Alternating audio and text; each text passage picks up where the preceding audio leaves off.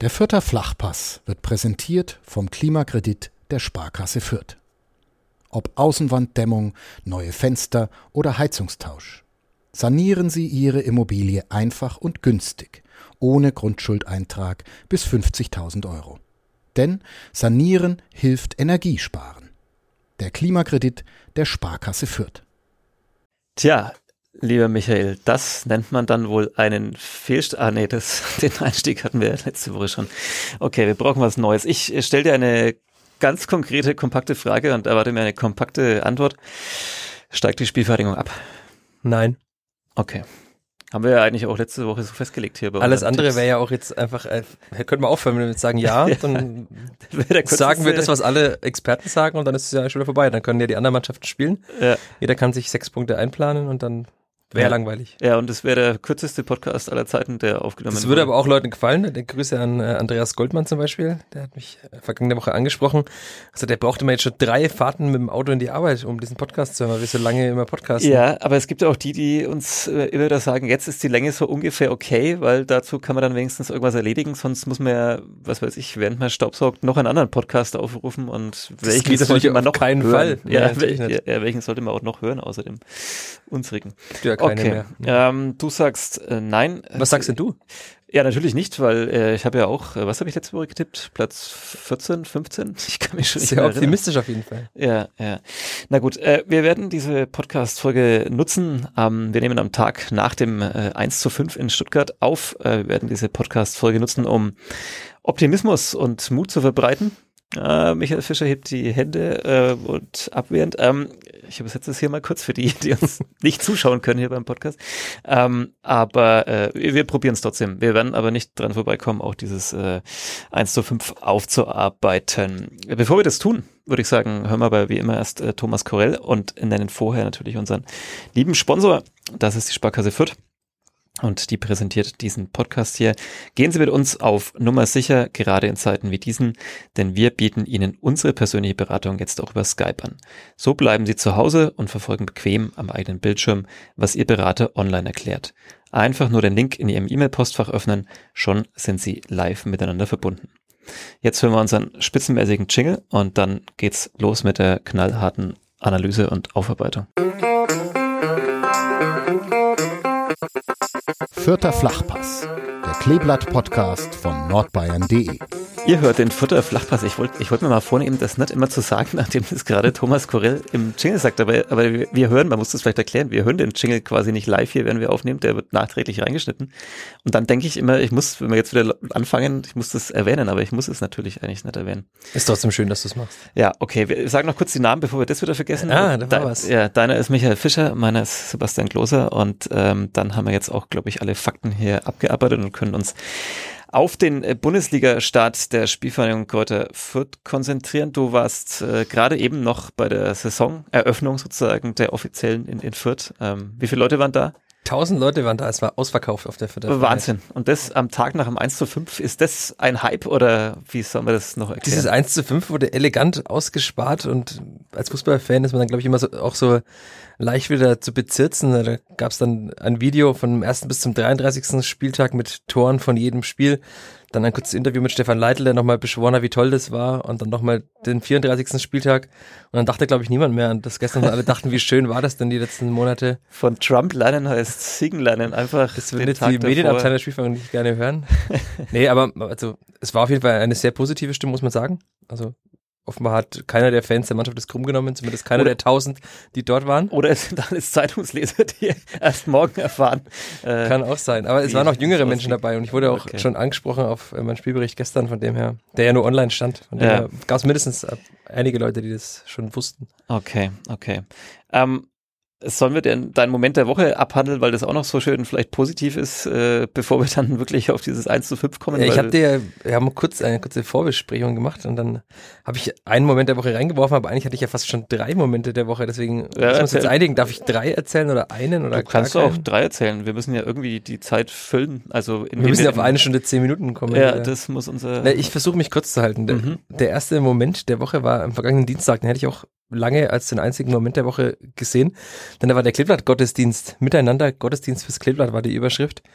Äh, initiiert von Dekan Jörg Sichelstiel mit Volker Heißmann, dem Vizepräsidenten der Spielvereinigung, mit Julian Pecher, dem Stadionsprecher.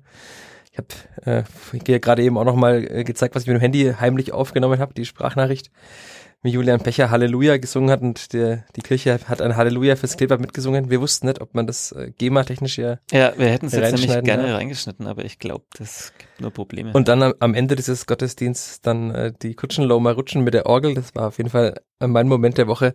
Und ich muss auch sagen, als Mensch, der sich so gar nicht als Christ oder gläubig sieht, äh, hat mich das trotzdem irgendwie berührt. Man will sowas ja eigentlich immer nicht, aber irgendwie berührt es einen dann doch. Also ja. Ist, oftmals ist ja Kirche etwas äh, auch sehr Emotionales und äh, man glaubt immer nur an das Gute und an das Gute zu glauben hilft bei der Spielvereinigung, glaube ich, ganz gut. das, äh, ja, ja, ja, ja. Ich überlege gerade, ähm, ob ich da zum Thema Kirche jetzt auch noch tiefer einsteige, aber vielleicht äh, lasse ich es auch lieber. Aber ich, aber ich kann das völlig nachvollziehen, ähm, dass äh, also diese Liturgie ähm, und äh, es wurden ja auch schon äh, zahllose, unendlich, ich glaube, ich habe selber auch schon einen Artikel darüber geschrieben, über die vielen Parallelen zwischen äh, dem Fußball und vielleicht dem Sport im Allgemeinen. Und, die wurden da ja äh, sehr, sehr, sehr, sehr stark bemüht. Also Hans Nuno Sapa hat äh, Psalm 18 vorgelesen, Vers 31 bis 36, unter anderem, wo es darum geht, dass er Beine bekommen hat, dass er springen kann wie ein Hirsch. Hirsch, was glaube ich? Ja, ich müsste, müsste ein Hirsch gewesen sein. Und äh, Volker Heißmann hat äh, ein sehr äh, christliches Lied gesungen. Ich wusste gar nicht, dass er so sehr christlich ist, aber habe ich dann erfahren, dass er schon als Kind ja in St. Paul in Fürth groß geworden ist. Also da erfährt man noch mal einiges, auch nach 30 Jahren, die man schon in Fürth lebt. Ja, war ein schöner Nach Abend, schon Nachmittag sagen. Schöner Abend, ging ja bis äh, kurz vor neun. ähm, ja, klingt gut. Also wie gesagt, diese, diese kirchliche Liturgie und was im Stadion so passiert, da gibt's ja auch so Parallelen und ähm, ich kann ja schließen mit einem Zitat von Holger Schwiewagner, dem Geschäftsführer der Spielvereinigung, der sagte, der innere Glaube ist bei uns zu einer, die, die Überzeugung ist bei uns zu einem Glauben geworden, dass man das nur gemeinsam schaffen kann. Aha, aha, aha. Ja, könnte ein Satz sein, den man noch häufiger bemühen ja. muss in dieser Saison. Ähm, okay, dann war das dein erster Moment der Woche und die anderen zwei kannst du ja einfließen lassen, wenn es einfach passt. Also ich rufe dich dann nicht mehr auf. Äh, Nein, ich lasse sie, wenn wir jetzt dann zum Stuttgart-Spiel kommen, lasse ich sie gerne elegant ja. einfließen. Ja, okay. Ähm, Gut, wo fangen wir an? Ähm, ja, ich beinahe hätte ich gesagt, du, du musst, du musst mir jetzt hier das Spiel nochmal so ein bisschen nacherzählen, aber ich habe es dann doch geschafft, äh, in, in zwei, ähm, also quasi in, in zwei Zeitabschnitten sehr getrennt voneinander dieses Spiel dann doch zu sehen. Das erste, die erste Hälfte habe ich gesehen und dabei äh, Karotten geschält. Wir hatten sie ja letzte Woche ja schon mit dem Kochen. Ähm, diesmal habe ich Karotten geschält für einen Salat, den wir dann für eine Geburtstagsfeier gebraucht haben. Und ähm, dann musste ich aber abbrechen, weil dann mussten wir zu dieser Geburtstagsfeier. Habe dann noch im, im Auto noch bisschen heute im Stadion gehört und dann ähm, habe ich heute früh die zweite Hälfte ge äh, geschaut. Habe meinen Sohn, der viel zu früh aufwacht, mit ins Wohnzimmer genommen, habe das dann so engagiert, dass er nicht den Fernseher sehen kann und, äh, du meinst, was ein Gemetzel war? Ja, na, der, ne, Bildschirme halte ich noch fern von ihm und er hat dann ein, die Wochenendausgabe der Nürnberger Nachrichten bekommen, die durfte er dann genüsslich äh, filetieren und äh, in kleine Teile zerlegen und währenddessen habe ich mir die, die zweite Halbzeit dann ähm, auch noch angeschaut, deswegen musst du mir das jetzt nicht mehr nacherzählen und wahrscheinlich auch nicht unseren HörerInnen, die vermutlich auch alle dieses Spiel gesehen haben oder sofern sie nicht frühzeitig abgeschalten haben. Ähm, ja, wo fangen wir an? Wir können es ja mal tatsächlich ein bisschen chronologisch aufarbeiten, weil das Spiel lohnt sich ja dann doch vielleicht. Ähm, am Anfang sah es eigentlich gar nicht so schlecht aus, die ersten Minuten. Also, ja, ich, ich war überrascht. Man hat dann, glaube nach fünf Minuten ist Luca Itter an Roberto Massimo von Stuttgart vorbeigezogen, schlägt die Flanke gleich in den Strafraum, der Nachschuss von Regota, dann, ich glaube zehn Minuten später dieser schnelle Konter, Regota geschickt verzögert, den Ball ganz knapp neben das Tor legt, äh, wieder Babelsberg-Geschichte, wenn da einer von beiden reingeht dann geht das Spiel vielleicht anders aus. Aber es ist halt keiner reingegangen. Ne? Nein, nein, komm, nein, komm, nein, komm, nein, für den nein, Satz, nein. da geht das Spiel anders aus, kannst du aber zwei Euro hier zahlen. Ich habe nur Jörg Buder zitiert, den Trainer vom SV Babelsberg. Ja, ja, ja, klar. Aber habe ich mir tatsächlich auch äh, so notiert, aber mit, mit einem Fragezeichen, ähm, weil wir kommen da vielleicht später nochmal drauf, kurz nach der Halbzeitpause ist ja die gleiche Situation mit der Chance von Nielsen. Da stand es noch 0 zu 2 und dann hätte es das 1-2 sein können. Stefan aber Leitl hat aber in der Pressekonferenz nach dem Spiel auch diese Szene von Harvard Nielsen nochmal angesprochen und hat dann auch gesagt, wenn der Ball da reingeht, dann gibt es ein anderes Spiel. Aber da möchte ich jetzt gleich mal einhaken, egal ob jetzt bei den ersten beiden Gelegenheiten oder bei der, wird es dann wirklich ein anderes Spiel? Glaube ich schon, aber ja. die Spielmannschaft hat trotzdem verloren. Also die offensive Wucht von Stuttgart in der zweiten Halbzeit, die war schon stark. Und die der Hilflosigkeit bei Standards war vielleicht nicht so stark. Ja, die Hilflosigkeit war schon stark, also stark ausgeprägt, aber. Aber klar, also wenn Harvard Nielsen da dieses Tor macht, dann steht es 1 zu 2. Die Schiffer kommen mit diesem neuen Mut aus der Halbzeit, sich zu sagen, okay, jetzt, jetzt greifen wir noch mal an. Sie hat ja auch bis zu dem 0 zu 1 gut mitgespielt. Und das war genau zur 30. Minute, war das 1 zu 0 für Stuttgart. Aber da würde ich halt bei allem, ich bin ja sonst immer für den Optimismus zuständig, aber, aber da würde ich ja wirklich, also ich, ich habe ich es einfach null gesehen, dass das Spiel in irgendeiner Form dann anders gelaufen wäre. Das heißt, bei dem, das heißt, selbst bei dem frühen 1 zu 0 oder bei dem dann frühen 1 zu 2 in der zweiten Halbzeit, ich, ich hätte es nicht so gesehen, dass dann da so dieses berühmte Momentum irgendwie so umswitcht und dass, dass dann plötzlich eine andere Stimmung irgendwie Das wissen da wir ja jetzt auch alle Ja, wir wie es laufen aber- kann. Aber wenn die Spielfahrer 1 zu 0 führt nach sechs Minuten oder nach 15 Minuten beim Bundesligisten, kann das schon nochmal andere Euphorie in der Mannschaft freisetzen. Man hat ja auch am Ende gemerkt, dass die Mannschaft halt dann völlig, also auf mich wirkt das ja irgendwann dann auch verunsichert, weil dann halt irgendwie jeder Angriff ist Stuttgart durchgekommen. Da kann man nochmal drauf äh, zu sprechen kommen danach, Mhm. woran das vielleicht gelegen haben könnte. Man fragt sich ja immer, woran hat das hier gelegen? Ja, da Aber fallen uns vielleicht viele Gründe ein. das ist auch ein Thema, was Stefan Neidl oftmals schon angesprochen hat in der Vorbereitung. In der Bundesliga bekommt man halt nicht mehr diese 30 Ch- Chancen oder 10, 15 Chancen wie in der zweiten Liga oder wie im Pokal. Äh, doch, man bekommt weil, halt wenig Chancen. weil Stuttgart hat tatsächlich laut Statistik 33 Torschüsse. ja, das kommt auf jeden Fall auch gut hin. Ich glaube auch, Ja. davon hat äh, 28 Sascha Burchert gehalten, außer Ja. die fünf. Ja. Die kamen auch alle aufs Tor gefühlt oder waren sehr, sehr knapp vorbei.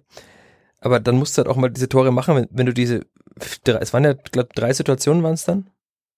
Drei, vier Situationen, da musst du halt ein oder zwei reinmachen. Mhm. Dann kannst du ein Spiel auch mal 2-2 spielen oder wenn du hinten gut stehst, mal 2-1 gewinnen. Aber wenn du fünf Gegentore kassierst, dann wirst du kein Spiel in der Bundesliga gewinnen. Das ist jetzt auch keine heiße These. Ja, schade, die ist nicht mal so heiß, dass ich schaue schau, schau, schau schon wieder Richtung Kleeblatt-Spardose und ähm, oh, wir wollten bis diese Woche eigentlich unseren Empfänger äh, abklären, haben wir nicht geschafft aus, aus Gründen. Nächste Woche nehmen wir Ja, uns mal wirklich Woche vor. wir Nächste. Woche wissen wir, wo Bist es du noch da nächste Woche? geht. Du bist doch schon im Urlaub bald. Ah, da bin ich im Urlaub, ja, das stimmt. da muss ich das ja schon machen. Ja, dann musst du wohl, ja, musst du das machen. Ähm, ja, okay. Äh, Es hätte anders laufen können. Ähm, am Anfang waren diese berühmten Pressing-Momente, bin dafür, dass wir in jeder Folge diese Pressing-Momente hier erwähnen, äh, die waren da von Fürth, aber dann würde ich sagen, hat sich irgendwie alles gedreht und Stuttgart hat dann eigentlich nicht nur Pressing-Momente gehabt, sondern mindestens Pressing-Phasen oder Mhm. was ist die Steigerung von Phasen?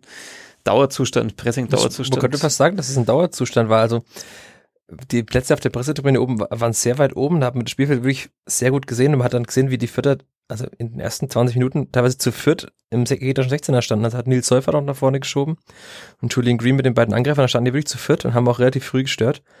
Aber irgendwann haben die Stuttgarter halt einfach überspielt und dadurch, dass die Vierter dann nur noch, also natürlich Anzahl weniger Mittelfeldspieler da hinten, ähm, war halt große Räume auf einmal da und auch mit dieser Dreierkette, die ja offenbar, also Stefan Leitl mag sie ja sehr gerne und wollte sie jetzt auch ausprobieren, weil er gesagt hat, Stuttgart hat diese Wucht im Zentrum. Also die haben halt diese vier offensiven Mittelfeldspieler, hat sie Stuttgarter Quadrat genannt. Das ist ganz witzig, weil es gab immer einen Stuttgarter Kreisel, da muss ich dann sofort dran denken. Ähm, hat er versucht, mit dieser Dreierkette dagegen zu halten, aber irgendwie hat das ja so gar nicht funktioniert, weil keiner so recht wusste, wen er jetzt wie decken soll und wo er hinschieben soll. Also ist ja auch klar, die Mannschaft ist so nicht eingespielt und also ich habe dann gestern Abend auch noch mit ein paar Leuten diskutiert und die Frage ist ja auch, ob das, wäre das Spiel anders ausgegangen, hätte man mit dem 4-4-2 gespielt, mit dem bewährten System, hätte man vielleicht im Mittelfeld mehr Zugriff gehabt, hätte man aber wen, einen Innenverteidiger weniger gehabt, weiß es niemand, das ist alles Mutmaßung, deswegen können wir jetzt hier schon seit 13 Minuten über Fußball reden, Ja. aber also es hat auf jeden Fall nicht so funktioniert, wie Stefan Leitl sich das vorgestellt hat wahrscheinlich. Habe ich mir natürlich auch notiert, dass wir über diese taktische Ausstellung reden müssen und vielleicht tun wir es dann einfach gleich jetzt äh, und nicht erst nach der chronologischen Spielaufarbeitung.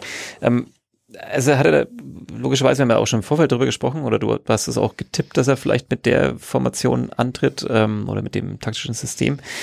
Ähm, ja, hat halt immer so seine Vor- und Nachteile. Also die, die alte Philosophiefrage, spiegel ich den Gegner und stelle mich da drauf ein oder ziehe ich das eigene System eher durch? Wobei dann natürlich die Frage ist auch, was ist dann irgendwann das eigene System? Also kann in der Bundesliga dann nur noch die, die Raute sozusagen das eigene System sein oder muss ich dann auch so flexibel sein, dass eigentlich zwei, drei Systeme mein, mein System sind? Ähm, war ganz schön irgendwie im, im Interview vor dem Spiel bei Sky, als dann äh, Sky sozusagen mal das aufgemalt hat, taktisch äh, die Ausstellung. Und dann gesagt hat, ja, wir, wir denken uns das mal so. Und Stefan Leitler gesagt hat, naja, wer weiß, vielleicht spielt Gideon Jung irgendwie auf der Sechserposition in der Raute. Und das habe ich mir auch immer schon gedacht, das wird auf jeden Fall nicht äh, der Fall äh, sein. Ich habe kurz darüber nachgedacht, wie das wäre. Da mir, aha, aha, ja, okay. Das hat er vielleicht sogar noch nie gemacht. ja, aber ähm, hätte wahrscheinlich auch zu noch mehr Verwirrung geführt. Und ähm, ja, äh, was würdest du jetzt sagen? Abschaffen? Die Dreier also, Schrägstrich Fünferkette? Abschaffen oder? würde ich sie nicht, aber ich würde mir wünschen, dass die Spiel Spielvereinigung gegen Bielefeld mit dem bewährten System spielt. Hm. Jetzt, jetzt ist der Satz gesetzt. Äh, wenn ihn Stefan Leitl hört, dann weiß nicht, ob er uns hört. Er hat noch nie durchblicken lassen, ob er einen Podcast hört. Aber ich glaube, er hat sehr viele andere Dinge auch zu tun. Ja, und vor, vor allem bessere Dinge wahrscheinlich. Ja, wenn er andere vorstellen. Podcasts hört, dann wird er es ihm vielleicht weiterbringen im Leben. Aber ja, mit unserem ja. schwierig. Wen dieser Podcast hier weiterbringen soll, weiß ich auch. Ja, du, also da höre ich sehr viel Positives. Ja, das stimmt. Die, die Zahlen steigen auch. Das können wir ja auch mal. Äh, ja, die Corona-Zahlen und die Podcast-Abrufzahlen ja, steigen. Genau. Gleichzeitig. Ähm, ja, ist jetzt auch ein Bundesliga-Podcast hier, haben wir auch noch nicht erwähnt. Jetzt ähm, tun wir es mal. Ja, keine Ahnung. Also, naja. Man muss ja sagen, du hast gerade das Spielen angesprochen. Wir haben halt bei Stuttgart gesehen, die haben ja auch mit der Dreierkette gespielt und mit diesen beiden, ne, eigentlich wie Fürth auch mit den hochstehenden Außenverteidigern, aber die Stuttgarter Außenverteidiger waren halt einfach, also die waren halt Angreifer gefühlt. Ja. Und die Vierter, Marco Mayhofer kam eigentlich überhaupt nicht ins Spiel. Man hat ihm angemerkt, dass er ein bisschen die Spielpraxis gefehlt hat, weil er jetzt lang verletzt war. Auch auf dem Niveau hat er noch nie gespielt. Er kam ja aus der vierten Liga nach Fürth vierte Liga nach vierte, super. Und da, Bona Sosa war in der letzten Saison schon grandios. Auch Roberto Massimo fand ich gestern super bei Stuttgart. Also diese beiden Außenverteidiger, die haben halt das Spiel danach über außen immer wieder angetrieben, wurden immer wieder gesucht mit den vertikalen Bällen und Sosa hat drei Tore vorbereitet also als Außenverteidiger. ist halt dann der Qualitätsunterschied. Aber ja. also wenn man halt den Gegner spiegelt, dann ist ja auch die Interpretation die Frage. Also man kann sich natürlich genauso gleich auf dem Platz aufstellen. Aber die Frage ist ja, was dann 95 oder 92 Minuten lang passiert. Ja, und was die einzelnen Spieler dann doch noch für spezielle Rollen haben oder so. Also du hast äh, Seufert schon angesprochen, der dann vielleicht da ganz früh drauf geht und, und so weiter. Also ja, aber war auch fast am, also war fast nur am Anfang so. Also mhm. danach hat er dann auch, also ich. Ja, ging, ging dann gar nicht mehr halt. Ja, irgendwann also, war er draußen. Das, äh, das auch, aber, aber, aber auch mehr. davor. Also ging es ja eigentlich schon gar nicht mehr, dass, dass man. Also. Nee, man, man muss halt einfach sagen, also das war ja eines der wichtigsten Dinge der Spielfahrer in der letzten Saison, dass sie so kompakt standen im Zentrum, dass da keiner durchkam. Und wenn halt dann die, die wenn mal auch drei angelaufen sind, also Gotha, Nielsen und Green, die angelaufen sind und dann wurde der Ball über diese erste Pressinglinie drüber gespielt, da war im Zentrum irgendwie, war gar kein Zugriff mehr da. Also es war dann kein Vierer Mittelfeld mehr, das da stand, sondern da stand dann irgendwie Nils Seufert ein bisschen und Seguin ein bisschen. Und Stuttgart konnte sich aber ständig da durchspielen. So sind ja auch die Tore entstanden. Also beim ersten Tor haben sie sich, die Förder überhaupt keinen Zugriff. Ja. Und dann ist halt auch diese Klasse, diesen Ball so rüber zu spielen, diese Klasse von Endo, der den Ball so über Bücher drüber luft. Also wahrscheinlich acht von zehn Zweitligastürmer hätten Burchard angeschossen in dem Moment. Alle hätten gesagt, Burchard, Wahnsinn, wie er den wieder hält. Er macht sich halt lang, legt sich quasi vor den Ball und der luft ihn einfach ganz ist cool er, drüber. Ist er da ein bisschen zu früh runtergegangen? Ich dachte bei so einer Zeitlupe so, wenn er so einen Ticken, aber ich meine, klar, er also muss natürlich auch das flache Im Stadion sieht man diese Zeitlupen ja immer nicht. Ich muss es mir nochmal, noch mal dann nochmal wirklich intensiv anschauen, so wie Paul Seguin, der sich jedes Spiel ja anschaut. Aber er ist auch irgendwie am Anfang, äh, ich glaube, er hat gedacht, dass der Ball von, ich glaube, es war Förster, geschossen wird und ist dann irgendwie so, er schon in die Mitte gegangen vom mhm. Feld und dann kam der Pass rüber und dann war er eigentlich zu spät schon am Ball. Ja, ja. Ich das dachte mir ging irgendwie so, alles halt einfach zu schnell für die Spielfahrer in dem Moment. Ja, ja. Ja, also, um nochmal vielleicht dieses, dieses Taktikding abzuschließen oder die Formation, also, ich glaube, also logischerweise, da, da, wir sind ja nicht die, die Experten, gibt es dann Gründe dafür, das zu machen, aber ich, ich habe also so rein gefühlsmäßig denke ich mir auch so, okay, vielleicht sollte man lieber so ein bisschen erstmal das Bewährte spielen, auch wenn natürlich auch neue Spieler mit drin sind. Das heißt, für die ist es ja trotzdem in gewisser Weise neu, ähm, aber ja, so richtig glücklich war ich irgendwie nicht beim, beim Zuschauen. Also ich hätte mir auch, also Hans Sapai fand ich in der Vorbereitung richtig stark, den als, als Sechser da hinzustellen zum Beispiel, hätte vielleicht auch mal, also die Vierter wurde ja mal als Tretertruppe bezeichnet von Stuttgarter Kolleginnen und also Hans Saper hätte wahrscheinlich noch immer ein Zweikampf mehr vielleicht äh, gewonnen im Mittelfeld mit seiner Zweikampfstärke, mit ja. der Härte. Wobei die Zweikampfquote, glaube ich, ganz okay war, wenn ich mir die Zahlen anschaue, aber, aber natürlich ist mir die Frage. Man muss ja auch in die Zweikämpfe kommen. Also wenn man keine ja. Zweikämpfe führen kann, weil der Gegner ja. zu schnell ist, dann ist die Quote halt in den vielleicht wenigen Duellen ganz gut. Ja, und die entscheidenden verliert man dann aber oder, oder führt sie erst gar nicht. Ja, weil man nicht dazu kommt, sie zu führen. Das ja. war oftmals wirklich so, dass sie einfach zu spät waren. Es ging so schnell alles. Ich habe mir Hans Zapper aufgeschrieben, wir haben ja letzte Woche auch darüber gesprochen, dass, dass wir uns irgendwie denken, den, den wird man eigentlich gerne immer sehen, so jetzt mal, auch wenn eigentlich gar nicht die Stelle frei ist für ihn oder so. Aber, aber auch das, ja, ich, ich dachte mir irgendwie, ja, irgendwie hätte, hätte er da, glaube ich, gut getan, auch, auch gegen seinen Ex-Verein und so, vielleicht noch mal ein bisschen mehr motiviert und ähm, ein Hans Saber tut jeder Mannschaft gut. Ein Hans Saber tut jeder Mannschaft gut, nur offenbar vielleicht nicht der Vierter, sonst äh, würde der Trainer nicht so oft auf Ja, wird aber ja sehr oft eingewechselt, da würde Stefan Leitl auch sagen. Ja. Äh, ist ja trotzdem ein Stammspieler, wenn er jedes Spiel eingewechselt wird, weil er ja auch zu den ersten 12, 13 Ja, tut er definitiv, aber, aber ähm, ja, wir wissen es nicht, wir, wir kennen da nicht die, die kompletten Insights, aber ich würde mir ihn tatsächlich vielleicht dann gerade, das haben wir ja auch letzte Woche gesagt, vielleicht, vielleicht gerade so zum, zum Beginn, also wenn man noch so ein bisschen auch vielleicht unsicher jetzt an dieses Bundesliga-Ding rangeht, man hat relativ viele junge Spieler, Sapai, ja, auch kein erfahrener alter Hase, aber trotzdem einer, wo man irgendwie immer das Gefühl hat, der ist. Er wirkt immer so gelassen und ruhig, trotzdem ja, das junge genau, Alter. Also, also eine gewisse Souveränität, die er, die er vielleicht ausstrahlt und, und ja, und eben diese berühmte Robustheit, die hätte ich mir irgendwie da gewünscht in dem Fall. Aber gut, die Robustheit hätte vielleicht bei manchen Toren auch nichts gebracht. Wir können mal weitergehen. Du hast es schon gesagt, vor dem 1 zu 0, da ist, da ist viel zu große Lücke im Mittelfeld. Also die können sich da durchkombinieren und wenn es dann mal wenn es dann mal so weit gekommen ist, dann ist es natürlich auch für jede Innenverteidigung schwer, da noch irgendwas ja, zu machen. Halt auf diese Kette drauf zugelaufen und äh, dann halt noch eine Innenverteidigung, die ja auch eigentlich in, mit Maxi Bauern so eigentlich eher gewohnt ist, äh, zu zweit zu spielen, nicht zu dritt, dann ist auch die Raumaufteilung nochmal eine andere. Mhm. Also man hat einfach oft gesehen, dass es nicht so wirklich stimmig war alles. Und dann passiert es halt, dass man sich mal so leicht durch, also leicht, ne? es war einfach gut gemacht von Stuttgart, das muss man immer wieder betonen. Ja. Also Stuttgart war auch mit, ich glaube, vom Pokalspiel waren es 13, jetzt waren es wahrscheinlich dann 10 äh, Stammspieler oder zumindest erweiterte Stammspieler, die gefehlt haben und trotzdem waren sie halt so gut. Also das, ja. diese Unterschiede sind halt riesengroß in der Bundesliga. Ja, ja. Beim 2 zu 0, ähm, das hat eigentlich so schon jede Menge Vorlauf, muss man sagen. Also da, da kommt eine Flanke in den Strafraum, Kopfball, Burchard wehrt ab und dann ist der, ist der Rebound, wie wir basketballaffinen Sportredakteure sagen, ist nicht bei Fürth und der, da, da finde ich, ist, ist der eigentliche Fehler vor dem Tor. Ich, ähm, ich muss es mir auch nochmal anschauen, du hast es ja gesehen, ob Maxi Bauer da einfach ein bisschen zu früh rausrückt. Weil der einfach dann, der, der Ball kommt dann da so links reingespielt, war auch super gemacht bei dem Außenriss, ja. der Pass. Aber irgendwie ist Maxi Bauer, also beim Stadion sieht man es ja nur einmal, aber ist er da relativ äh, forsch nach, nach außen geschoben und dann war der Raum hinter ihm da frei. Ja, das war er und, und davor ist es auch, glaube ich, Maxi Bauer, der, der, der den, den, den Abpraller von Burchert eben da nicht aufnimmt. Also, äh, weil er, glaube ich, einen Ticken zu spät schaltet. Ähm, Burchard wehrt den ab und eigentlich muss der Ball, das sind dann glaube ich zwei, drei Viertel in der Nähe, aber ein Stuttgarter bekommt den Ball und holt ihn sich. Der muss eigentlich bei Fürth sein, dann muss ich ihn entweder rausschlagen oder, mhm. oder baut das Spiel auf. So geht er wieder zu Stuttgart, äh, Neuaufbau in der Mitte, kurz so ein bisschen mhm. das Spiel verzögert, äh, verschleppt und dann dieser, ja, auch natürlich geniale Pass. Ähm, und, und, und dann steht es 2-0 und natürlich in relativ kurzer Zeit und, und das ist natürlich dann auch klar, das ist so ein Dämpfer. Ich meine, ähm, Klar, 0-2 ist jetzt nicht so viel, kann man alles aufholen, aber eigentlich, wenn man realistisch ist, so wie das Spiel dann lief, war es eigentlich fast da schon durch. Also auch wenn dann eben. Also für mich war es da eigentlich dann tatsächlich schon durch. Es hätte nochmal anders laufen können, wie wir vorhin hatten, wenn vielleicht das 1 zu 2 fällt. Aber spätestens mit dem 13-0 dann, mit dem Kopfball, da war es dann wirklich durch. Also hast du auch gemerkt, dass die Spieler auch von der Körpersprache, das hat einfach nicht mehr so ausgesehen, ob sie es aufholen. Und es ist ja illusorisch zu glauben, man kann in der zweiten Liga gegen Sandhausen ein Spiel aufholen, wenn man zurückliegt. Oder gegen Darmstadt oder wie auch immer. Oder vielleicht, wenn es mal gut läuft, gegen einen guten Gegner auch in der zweiten Liga. Aber doch nicht gegen den VfB Stuttgart, der dann auch diese offensive Wucht entwickelt hat. Ja. Auch dazu mit einem euphorisierten Stadion mit, ich glaube, 19.000 Zuschauer waren es dann oder mhm. 18.000. Die ja dann auch schon von der Meisterschaft gesungen haben und äh, Tabellenführer und ja, ja.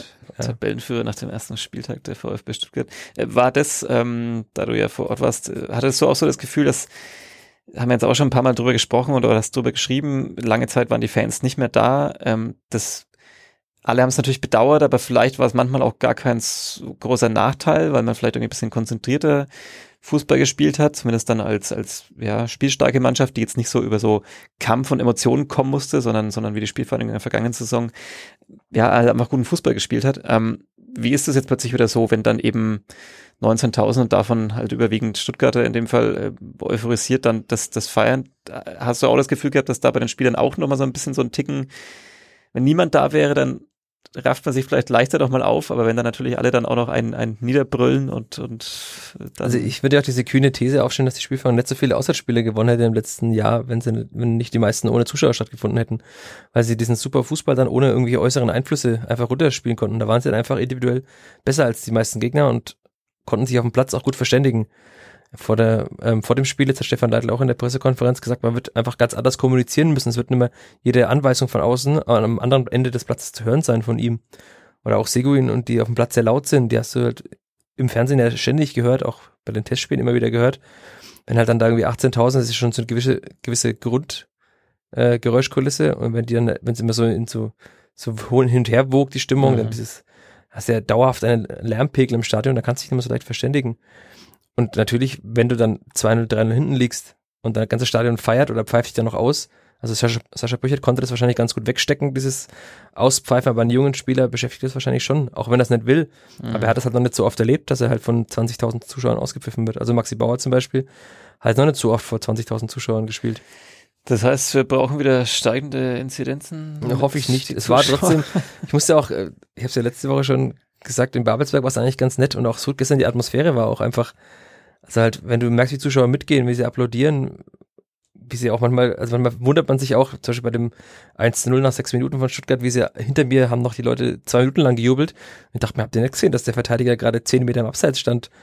Aber ja, ja, stimmt. Ähm, jetzt, jetzt das haben wir jetzt noch ausgespart. Aber also trotzdem, es gibt im Fußball so viel. Haben wir auch, ich habe gestern Abend dann nochmal, nachdem ich zu Hause war, das Sportstudio angeschaut und jeder hat ja geschwärmt. Also es war trotzdem noch keine Atmosphäre wie in einem ganz vollen Stadion, aber trotzdem der Vergleich zu vielleicht mal 1000 oder in Viertel mal 3000, jetzt zu 18.000, ist ein ganz anderer. Und natürlich, wenn dann eine Mannschaft 5-0 führt und dem Gegner quasi vollkommen herspielt in der Schlussphase, dann ist ja die Euphorie riesengroß. Ja. Auf das Herspielen kommen wir jetzt noch schrittweise. Ähm, 53. Minute, Paul Seguin sieht mal gelb hat ein sogenanntes Zeichen gesetzt. Ähm das fand ich ja gar nicht so. Ich weiß nicht, wie das im Fernsehen aussah. Ich ja. habe mir, nur, hab mir nur gedacht, wenn der Endo nicht so laut schreit in dem Moment, bekommt er die gelbe Karte gar nicht. Weil das war so ein lauter Schrei, hat man wirklich, es waren gefühlt 400 Meter bis zur Tribüne hoch und du hast immer noch diesen Schrei gehört und ich dachte, das war eigentlich ein normales Foul. Ja, ich fand, äh, wir stehen schon ganz ordentlich. Ähm, okay. Hab mir dann in dem Moment auch so gedacht, so, ah, Mist, eigentlich darf sich Paul Seguin bei dem Spiel, das doch eh verloren ist, aber stand ja da gerade noch erst 0-2, ähm, darf er sich eigentlich dadurch die gelbe Karte abholen, weil die, die, dann fehlt er irgendwann anders sozusagen, wo es vielleicht wichtiger wäre. Aber es ist natürlich Quatsch, ähm, er wollte sich da irgendwie auch einfach ein bisschen reinkämpfen, glaube ich, ins Spiel und, und die anderen vielleicht auch mal mitreißen noch. Wie gesagt, da stand es 0-2, hätte da mal noch dieser Anschlusstreffer kommen können, wer weiß, was da noch passiert wäre. So ging es dann dahin. Ähm, 3-0 da lässt sich, glaube ich, äh, Luca Itter mit einer Körpertäuschung irgendwie ein bisschen verladen sozusagen und dann, dann gibt's das Kopfballtor. Ähm, und äh, ja. Man muss ja bei, man kann ja bei allen dreien sagen, Stefan Dahler, das, das ist auch, äh, was er gerne sagt, individual-taktische Fehler. Also das war halt von allen einfach nicht gut in dem Moment. Auch ich glaube, bei zwei Gegentoren war es, dass einfach zwei Vierter Innenverteidiger gegen Marc-Oliver Kempf standen und dass sich einfach mit seiner Erfahrung und Klasse einfach gegen zwei Leute durchsetzt und den Ball reinköpft. Man kann darüber diskutieren, ob Sascha Brücher da rauskommen muss, weil die Bälle relativ nah an den Fünfer hinkamen. Weiß ja, man auch nicht. Ähm, aber bei der Schärfe der, der, Flanken und dass dann so viele Verteidiger davor stehen, siehst du ja dann zwar als eher schlecht aus, weil du dann nur in Leute reinrauscht. Du weißt ja, wenn du rausgehst, musst du ihn haben. Ja, also das äh, habe ich da jetzt auch nicht so gesehen. Ähm, vor dem 4-0 kann man sagen, da ist vielleicht Burchard ein bisschen mit dran beteiligt, weil er vorher den, den Ball relativ unbedrängt ins, ins Ausschlägt, also beim Aufbauspiel. Ähm, und dann hat man ja auch schon mal vergangene Woche. Hat man auch schon mal, ähm, und dann kommt der Ball relativ schnell wieder zurück. Das ist natürlich so ein, so ein typisches Torwartthema. Also man schaut natürlich bei Toren immer so eher so auf die Paraden und, und wie die Tore fallen, aber ich glaube für Trainer ist es ja auch so ein Riesenthema, wie viel Spielaufbau ähm, läuft da richtig, also zu entscheiden, auf welche Seite überhaupt, welche ist gerade schlechter besetzt, ähm, wo ist mehr Platz. Ähm, und ich glaube, nochmal nachgeschaut, Burchard hat, glaube ich, von 30 Pässen 20 ins Ziel gebracht. Das müsste natürlich beim Torwart sozusagen eine höhere Quote sein. Aber gut, selbst wenn er den Ball da ins ausschlägt, äh, dann gibt's natürlich auch noch mal ein paar Stationen vorher, ähm, oder danach, die dann den, den Ball oder den Angriff auch noch verteidigen können. Also ähm, muss man jetzt, glaube ich, nicht zu groß äh, jetzt daraus eine Torwartdiskussion äh, konstruieren, zumal ähm, wenn Brüchert nicht ähm, sagen wir mal, einen guten Tag hat, dann, Dann geht's geht's zweistellig aus. Dann geht's zweistellig aus. Also er hat wirklich, klar, manche Bälle muss er halten, sag, sag mal mal, ja. Manche waren jetzt nicht die, die allergrößten äh, Proben äh, für ihn in seiner Karriere, aber, aber er hat definitiv so ein paar Bälle gehalten im Eins gegen Eins oder, oder ja, auch, auch, auch Schüsse oder Kopfbälle. Wenn er die nicht hält, dann, dann wird das Ergebnis echt richtig bitter. Also dann Ja, man muss ja. Ja. auch sagen, im 1 gegen 1 ist er einfach ein sehr, sehr guter Torwart.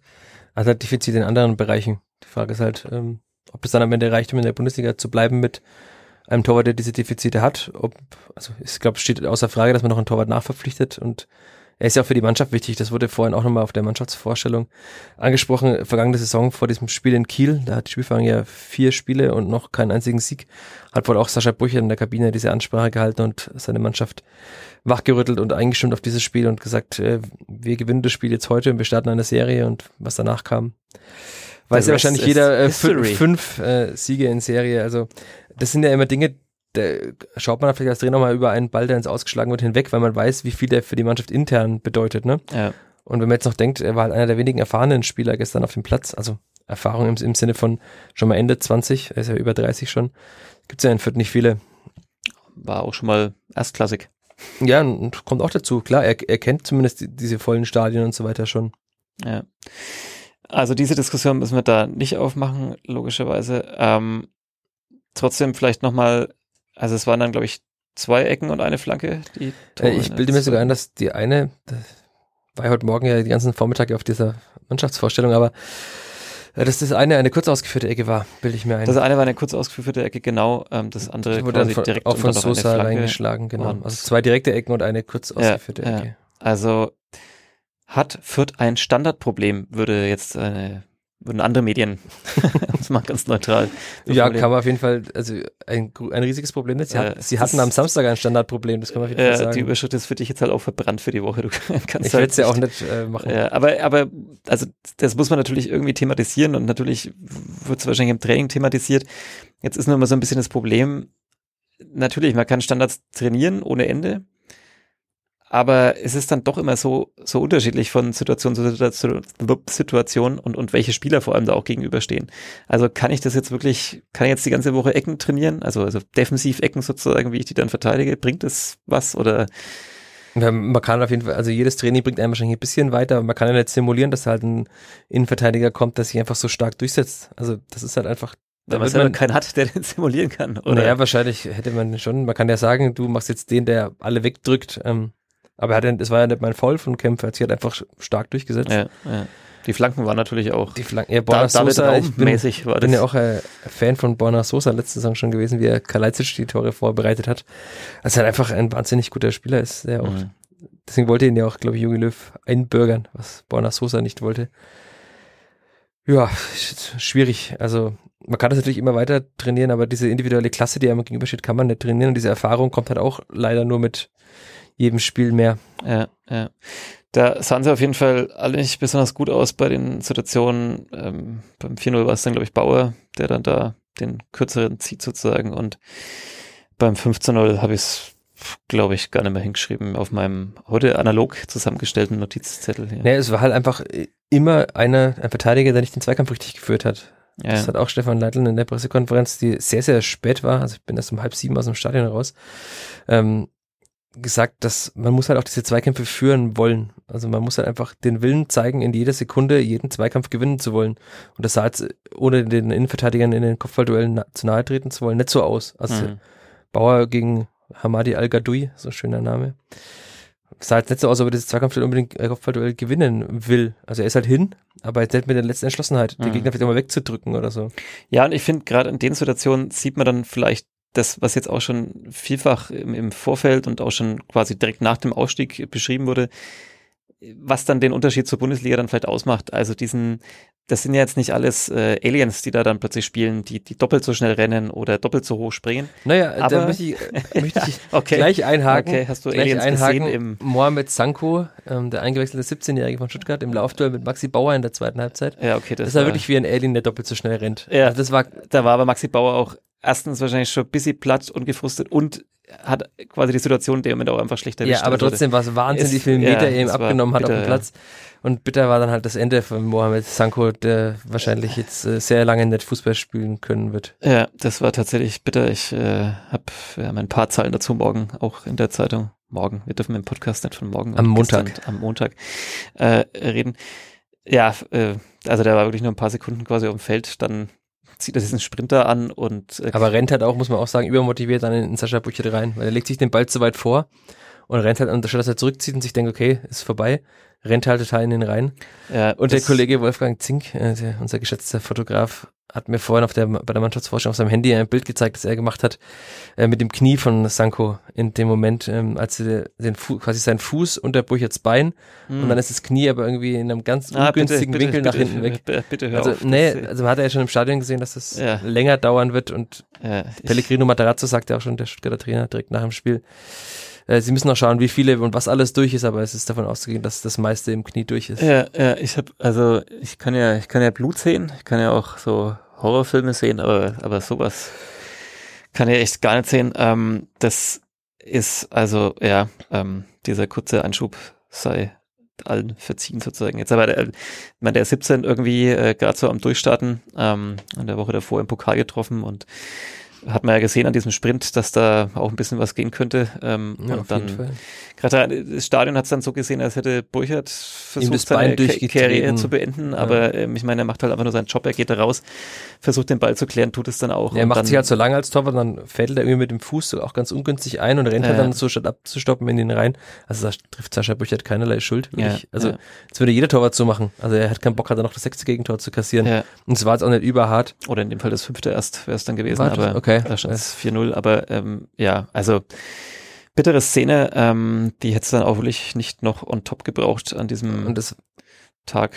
war Aber- natürlich auch klar, dass dann das ganze Stuttgarter Stadion pfeift, ähm, weil sie halt, Ja. also im, im Eifer dann halt denken, er hätte ihm wirklich das Bein durchgetreten. Aber wenn es Ja. jeder nochmal anschaut, dann wird er sehen, dass es äh, einfach keinerlei Schuld ist, die ihn da trifft. Eine monatelange Pause ist diagnostiziert, ähm, aber im Detail wollten die Stuttgarter, Stuttgarter nicht darauf eingehen und das müssen sie wahrscheinlich auch nicht.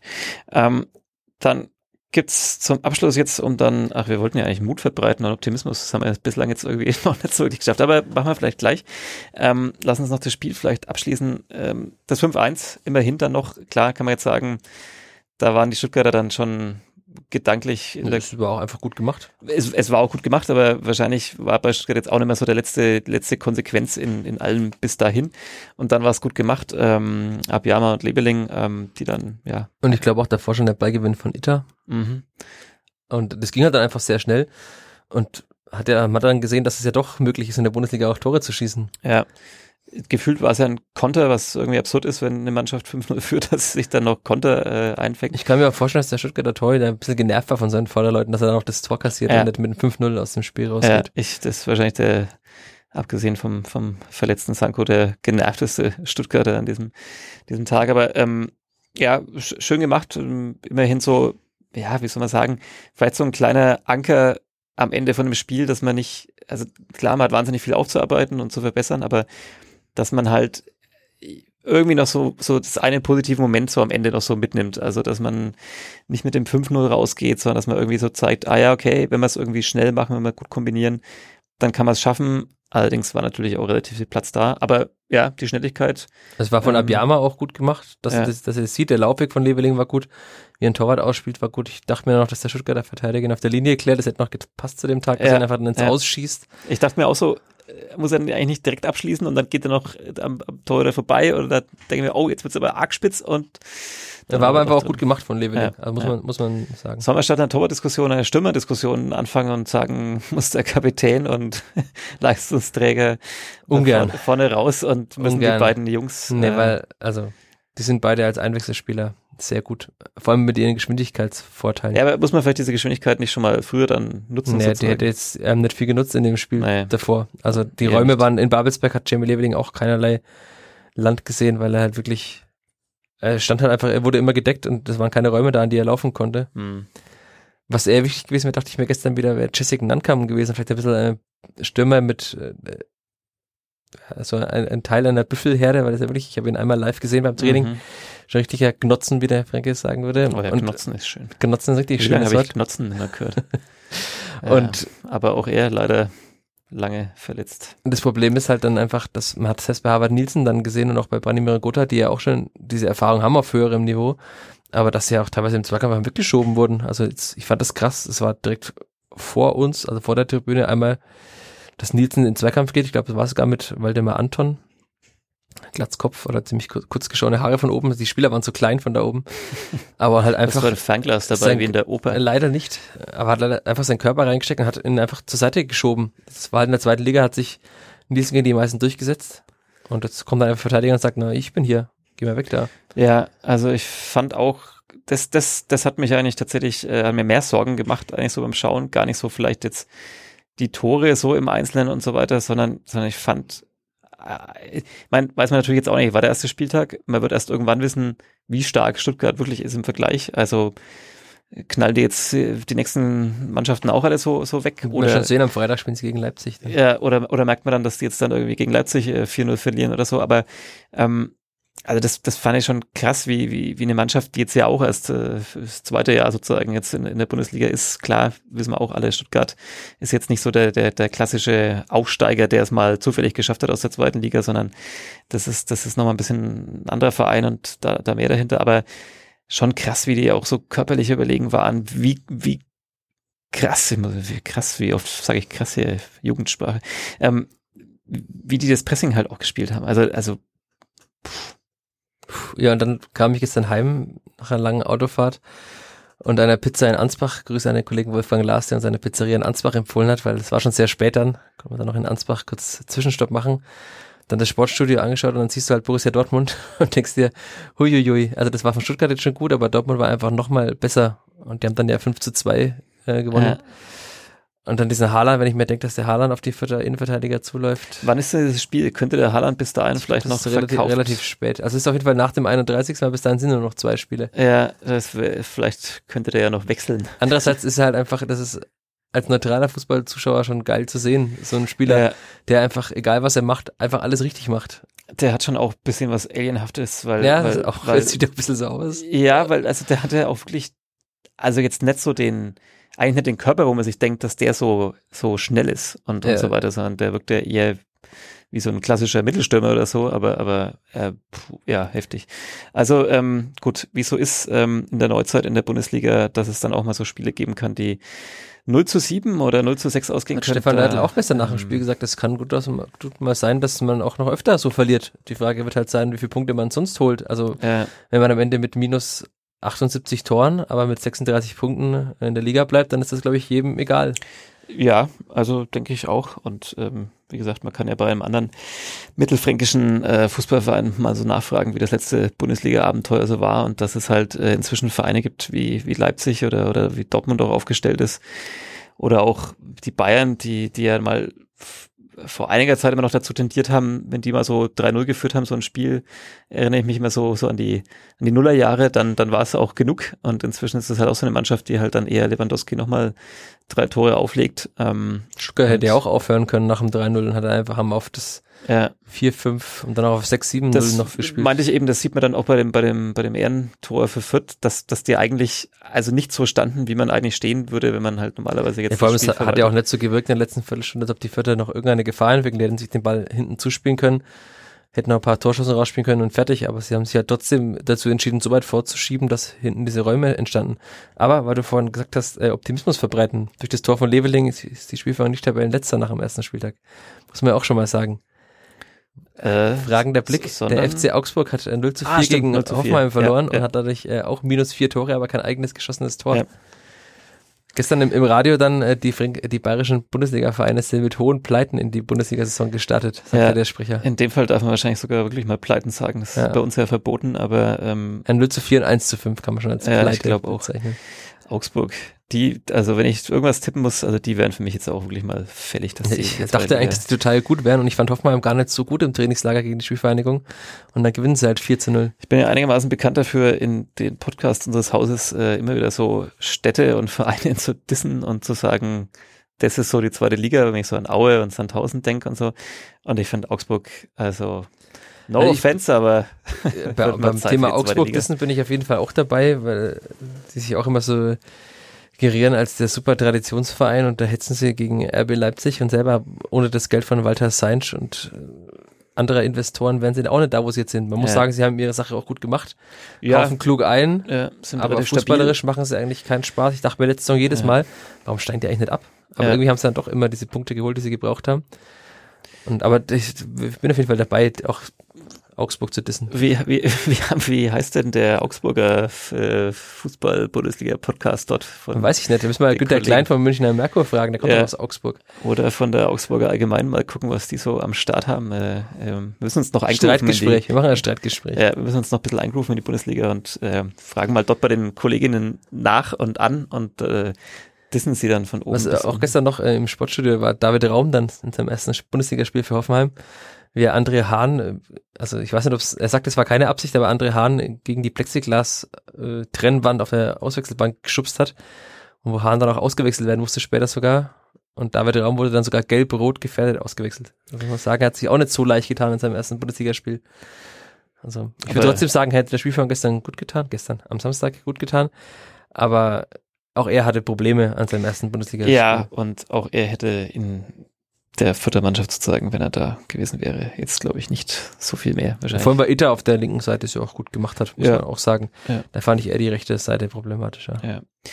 Ähm, bevor wir jetzt dann gleich wirklich dann hoffentlich noch ein bisschen Optimismus verbreiten und das Positive aus diesem Noch mehr? Tag suchen, ja noch, noch mehr, ähm, möchte ich kurz dran erinnern, ich habe, ähm, da stand der Ausstieg noch nicht fest, es war glaube ich nach dem Sandhausen-Spiel, da habe ich mit Helmut Hack hier einen Podcast gemacht äh, für den Futter Flachpass und, und, und habe auch nach dem Ausstieg noch mal mit ihm geredet, ein kleines Interview für die, für die Ausstiegsbeilage geführt und da habe ich auch die Frage gestellt, so, wird's denn dieses Mal, wenn sie denn aussteigen, genauso wieder laufen wie beim letzten Mal? Also, dass sie quasi mehr oder weniger chancenlos sind, dass sie äh, ja da, da einfach absteigen und, und, und so weiter. Und er hat gesagt, ähm, nein, glaubt er fest nicht, weil ähm, die Mannschaft jetzt eine ganz andere ist als damals. Viel gefestigter, viel spielerisch äh, besser. Ähm, und ja, fand ich sehr überzeugend. Und jetzt habe ich mir dann gedacht, beim Spiel gegen Stuttgart, ist es so? Also er hat so gesagt, es ist einfach eine andere Zeit und ich denke mir, ja genau, aber es ist ja eben eine andere Zeit und wenn ich mir jetzt die letzten Jahre anschaue, in der die, die Spielvereinigung nicht in der ersten Liga war, dann finde ich das eben so, so, ja gut, klar, so Mannschaften wie die Bayern, wie Dortmund, Leipzig, das ist nochmal ein Kapitel für sich. Ähm, aber dass auch so, so andere, so, sagen wir mal, so Mittelklasse-Mannschaften einfach halt diese Jahre und natürlich das viele Fernsehgeld, das auch kam, halt einfach nutzen konnten, um da halt ja, vielleicht Mannschaften, die jetzt, die jetzt nicht weltweit bekannt sind, da sind jetzt keine wahnsinnig krassen Spieler drin, die, die, wo die Leute in Südamerika die Trikots, äh, die Namen auf dem Trikot tragen, aber, ähm, aber es sind halt Mannschaften mit wahrscheinlich richtig guten Bundesligaspielern. Und ähm, wenn jetzt auch Stuttgart ähm, ja auch in so vielen Situationen so überlegen ist, muss man sich dann doch ein bisschen Sorgen machen, weil, weil ja, die anderen einfach enteilt sind. Ich finde, man muss sich Sorgen machen, aber du wolltest ja Optimismus verbreiten. Ah ja, okay, sorry. Ich werfe jetzt den Zettel weg.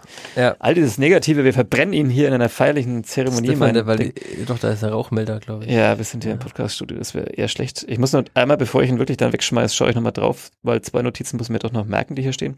Also, ja, man muss sich Sorgen machen, aber jetzt verbreiten wir Optimismus. Was, was, äh, glaub, was lässt dich glauben, dass es nächste Woche gegen Bielefeld schon ganz anders läuft?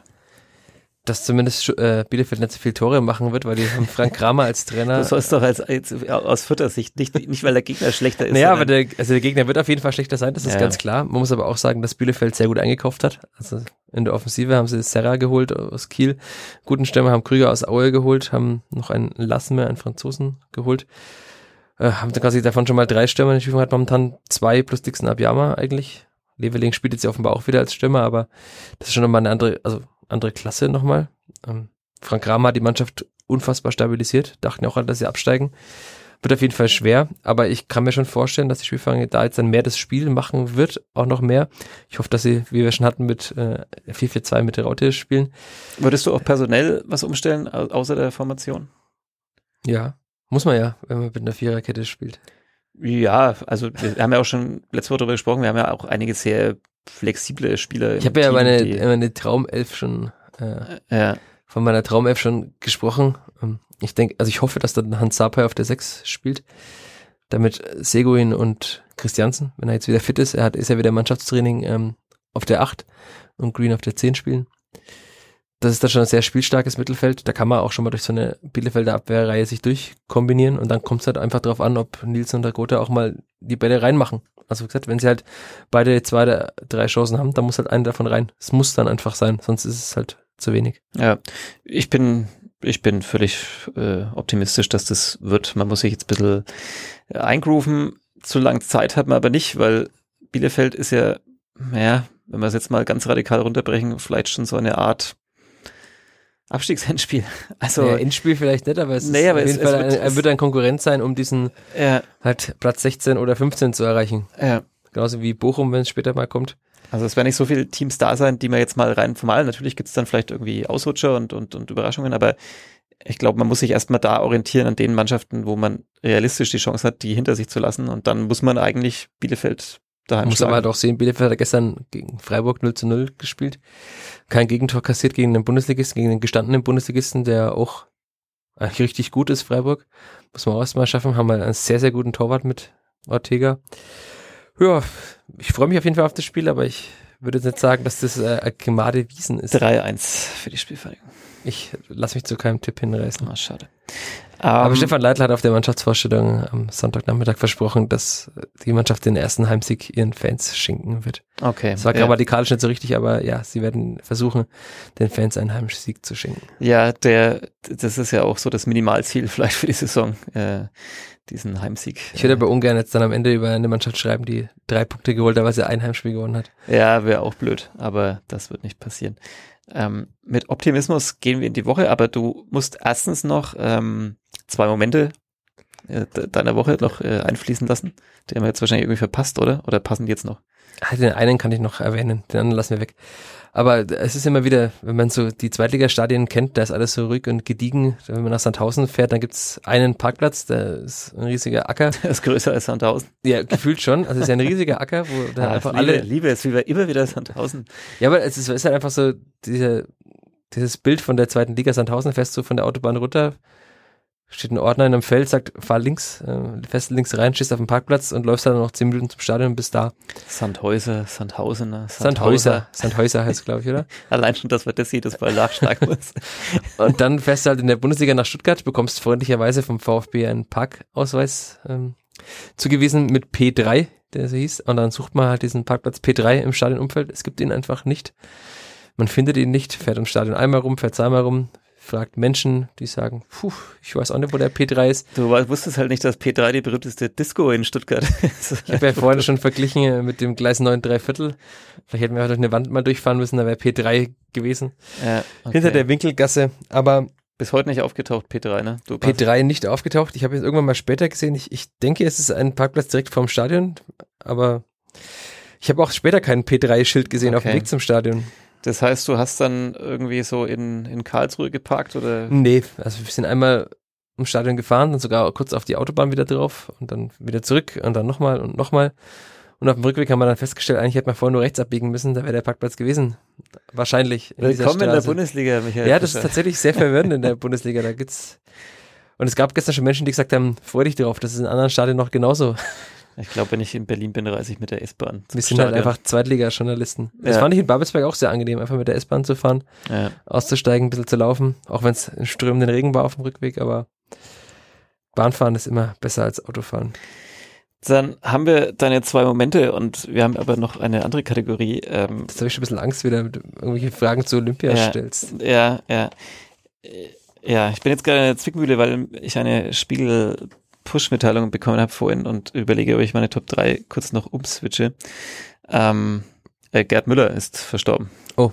Ähm, was erstens jetzt bedeutet, dass wahrscheinlich unsere bisherigen Planungen am heutigen Tag für unsere Printausgabe etwas über den Haufen geworfen werden, aber das ähm, ist ein anderes Thema, das wir jetzt hier nicht mehr äh, machen müssen. Ich, äh, aber ich habe die Meldung gesehen und dachte mir, switche ich jetzt bei der Top 3 um und ähm, du nennst mir die drei äh, größten Stürmer, die Deutschland je zu bieten hatte. Deutschland, ich dachte, das Skillblatt. Aber ähm, der Punkt ist, das ist mir jetzt einfach zu negativ. Wir waren jetzt schon ist so negativ die ganze Zeit. ist so negativ die ganze Zeit. Ich möchte jetzt irgendwie mit was, was Positivem schließen. Ähm, Äh, und dann machen wir es halt heute mal so in, in, knapp, knapp einer Stunde diesen Podcast hier. Wir haben ja auch noch ein bisschen was ähm, zu tun. Ähm, Top 3, was macht man bei 30 Grad in Fürth?